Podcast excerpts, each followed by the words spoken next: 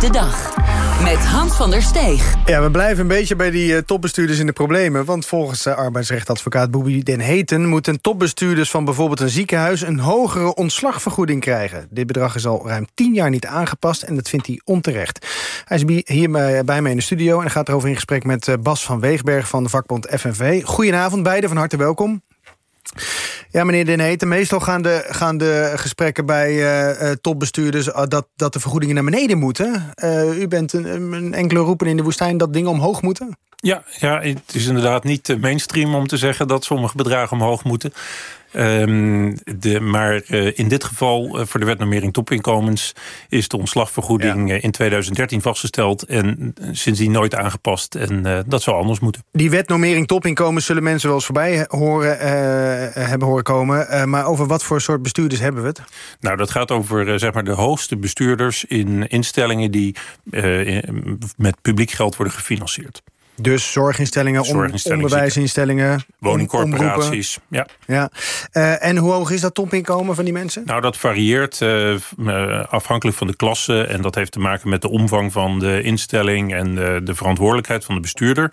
Maar in de allergrootste instellingen is het hoogste inkomen op dit moment 223.000 euro. Ja, en als je dan ontslagen wordt, als die mensen ontslagen worden, is dat geloof ik maximaal, uh, of die ontslagvergoeding maximaal 75.000 euro. Dat is correct. En dat is al tien jaar zo? En dat is tien jaar hetzelfde. Ja, en daarvan zegt u dat moet een beetje omhoog. Ja, wij vinden dat dat aangepast moet worden. Uh, wij denken dat de minister dat eigenlijk ook vindt. Want die heeft in 2017 al wat regels veranderd... waardoor het makkelijker is om zeg maar, die ontslagvergoeding te indexeren. Zoals dat bij een heleboel uh, zaken gebeurt in de maatschappij. Dat bedragen geïndexeerd worden. Alleen dat besluit is nog nooit genomen.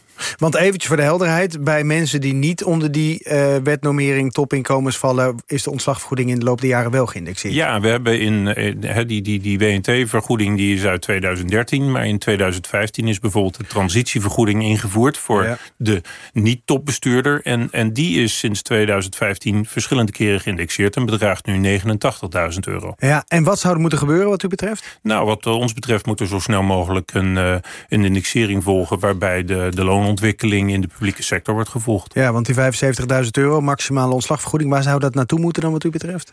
Uh, nou ja, ik denk dat dat nu inderdaad ook zo rond die 89 zou moeten gaan worden. Uh, om met die loonontwikkeling misschien iets meer. Maar dat, uh, dat zou rond dat bedrag moeten worden. Ja, meneer Van Weegberg van vakbond FNV, dat, dat is toch ook oneerlijk? Heb je zo'n zo'n belangrijke verantwoordelijke baan, word je ontslagen... krijg je minder dan iemand die niet in die wetnormering topinkomens valt?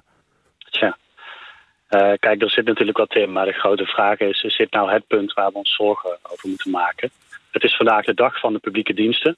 Internationale VN-dag is dat. En uh, we zien dat de lonen ook in de publieke sector gewoon niet uh, meestijgen. Dat zijn vooral die mensen die op de werkvloer het echte werk doen.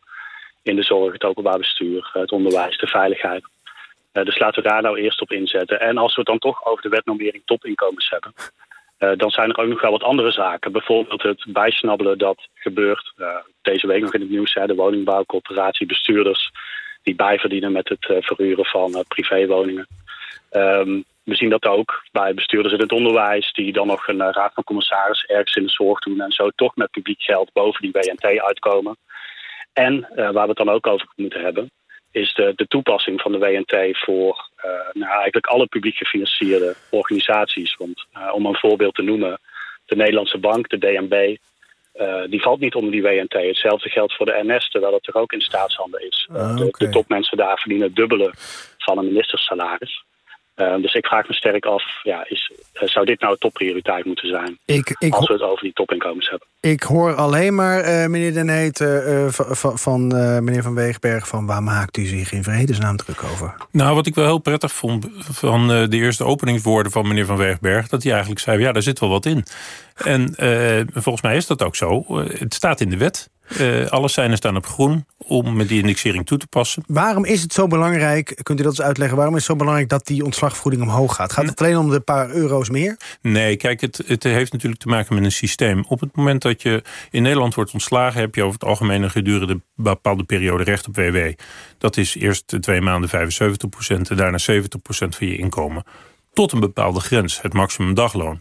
En dat betekent dus dat een normale medewerker, niet een topfunctionaris, uh, terugvalt op 70% van zijn inkomen. Een topbestuurder zal maar voor een heel klein stukje van zijn inkomen WW krijgen. Dus die gaat misschien wel tot bijna 80% in inkomen terug. En daarom is het ook gerechtvaardigd dat daar een stukje ontslagvergoeding tegenover staat om een periode te overbruggen om weer ander werk te gaan doen. Ja, meneer uh, Van Weegberg, is dat acceptabel dat iemand 80% in zijn inkomen terugvalt? Nee, dus ik zei al, hè, van volgens mij is het logisch om, uh, om dat gewoon zo gelijk mogelijk te houden en het dus ook mee te laten groeien. Ehm, maar ja, ik vraag me af in het licht van de andere discussies die, die er zijn of dit nou het eerste uh, is wat, uh, waar de minister mee aan de slag moet. Ja, nee, dat, dat, een grotere ja, uitdaging. dat heeft u helder gemaakt. Kunnen we meteen ook even vragen, vragen dan aan uh, Boebi den Heten. de zaken die meneer Van Weegberg noemde... als het gaat om bijsnabbelen, zoals hij dat noemt... wat we van de week lazen over de woningcorporatiedirecteuren bijvoorbeeld... mag dat dan ook meteen aan banden gelegd worden? Nou, kijk, Kunt u, de, kunnen we die uitruil maken? De WNT is al een hele strenge wet... die ook een heleboel normeert. En, en meneer zei net van hè, mensen die bijsnabbelen in een andere sector in principe staat de WNT dat niet toe. Ja, in principe. Ja, en, en, en uh, op het moment dat de toezichthouders... die ook toezicht houden op die WNT daarachter komen... dan uh, is een dergelijk bedrag onverschuldigd betaald. En uh, als je het dan niet terugbetaalt... komt uiteindelijk de minister het ook bij je halen. Dus het is niet zo dat die WNT allerlei mogelijkheden biedt... om maar te gaan bijsnabbelen in de publieke sector. Ja, en eh, goed, als iemand een, eh, een privébezit heeft en heeft verhuurd, ja, daar heb ik niet echt een oordeel over. Uh, ik, kan dat ook niet, uh, ik kan dat niet beoordelen. Ik ben daar niet deskundig genoeg voor om te zeggen van uh, een, een woningcorporatiebestuurder zou niet ook privébezit mogen verhuren. Maar ik kan mij voorstellen dat de woningcorporatie daar zelf interne regels over stelt. Ja, meneer Van, van, van Weegberg, het, het, is in principe heel goed geregeld, die wetnormering topinkomen, zo hoor ik. Dus de zaken die u aanhangig maakt, ja, die, die hoeven eigenlijk, er hoeft eigenlijk niks aan te gebeuren. Ja, tussen principe en praktijk zit natuurlijk een groot verschil. En daar gaat het om. Dus uh, uh, de discussie over die transitievergoeding is veel te geïsoleerd. laten we dan de hele WNT tegen het licht houden, inclusief de handhaving en de rijkwijde van die wetnormering topinkomens. Want u, want u zegt de praktijk is totaal anders dan het principe. Ja, het is natuurlijk niet overal het gebruik, hè, wat ik net zei, maar de, de verhalen die zijn er zeker. Um, nou, ik noem het voorbeeld al, een onderwijsbestuurder die dan ook bij een zorginstelling uh, in de raad van commissarissen zit en zo boven die WNT uitkomt. Mm -hmm. Ja, daar moet gewoon ingegrepen worden. En ook voor woningbouwcorporaties geldt. Uh, je wordt betaald met, uh, met publiek geld. Ja. Um, en dan kun je wel verwachten dat daar een beetje verantwoordelijk mee omgegaan wordt. En niet ja. nog daarop bijverdiend wordt, of het nou privé of, of publiek is. Ja, meneer Den Heten, uh, worden dit soort mensen eigenlijk vaak ontslagen? Ik hebben we het niet over een theoretisch verhaal? Nou, het is zo dat uh, een, een, stichtingsbestuurder van een woningcorporatie of van een ziekenhuis heeft veel meer een ontslagbescherming dan de gebruikelijke Nederlandse werknemer. Eh, om, om tot ontslag te komen moet er echt een dossier liggen... en moet er echt wel wat gebeuren. Terwijl de, de bestuurder van een stichting, van een ziekenhuis... kan door een besluit van de Raad van Commissarissen... of de Raad van Toezicht gewoon ontslagen worden en staat dan buiten. Oké. Het is wel uh, bijzonder. Er komen in een uitzending als deze hele uiteenlopende werelden samen. Want ik kijk even naar, naar u, meneer Roosendaal, voormalig dakloze. En u in het vorige gesprek hoorden we u over die boete op geld geven aan daklozen. vindt u dat, een, dat de ontslagvergoeding omhoog moet voor de topbestuurders? Ik, ik kost me moeite om te zeggen, maar ik vind van wel. Ja? Ik vind, Mooi. Ik vind dat iedereen gelijke rechten moet hebben. Ja. Dus ik vind ook dat een, als de salaris geïndexeerd wordt... dat ook de ontslagvergoeding geïndexeerd moet worden. En om nog één klein dingetje te zeggen... of je nou werknemer bent of bestuurder... En als je een bijbaan hebt en je, en je doet dat buiten werktijd... wie zijn wij om dat tegen te houden? De enige die dat tegen moet houden is zijn partner die je minder thuis ziet.